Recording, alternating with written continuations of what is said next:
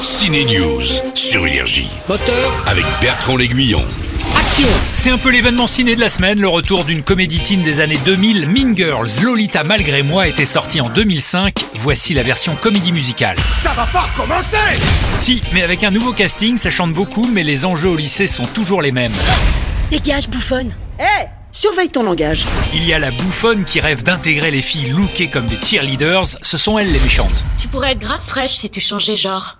Tout en fait. Ça pourrait même encore être un peu plus méchant à mon goût. Les nouvelles filles de Mean Girls sont en salle avec le retour de Tina Fey en prof. Tina Fey, c'est une des grandes comiques de l'émission Saturday Night Live aux États-Unis. C'est à elle qu'on doit aussi les dialogues de Mean Girls, Vous avez vu ça C'est sexy. Je trouve qu'on voit On dirait un nichon facial. bah comme le nichon facial. Dance break. Du côté du chant, la révélation s'appelle René Rapp. On croirait Billie Eilish. Qui a écrit ces vacheries Si vous aimez la peinture et les histoires d'amour, vous irez voir Les Bonnards, Pierre et Marthe avec Cécile de France. J'ai jamais dit que je voulais devenir modèle, c'est vous qui m'avez demandé si je voulais bien poser pour vous. Modèle, muse et femme de sa vie, elle va tout devenir Marthe.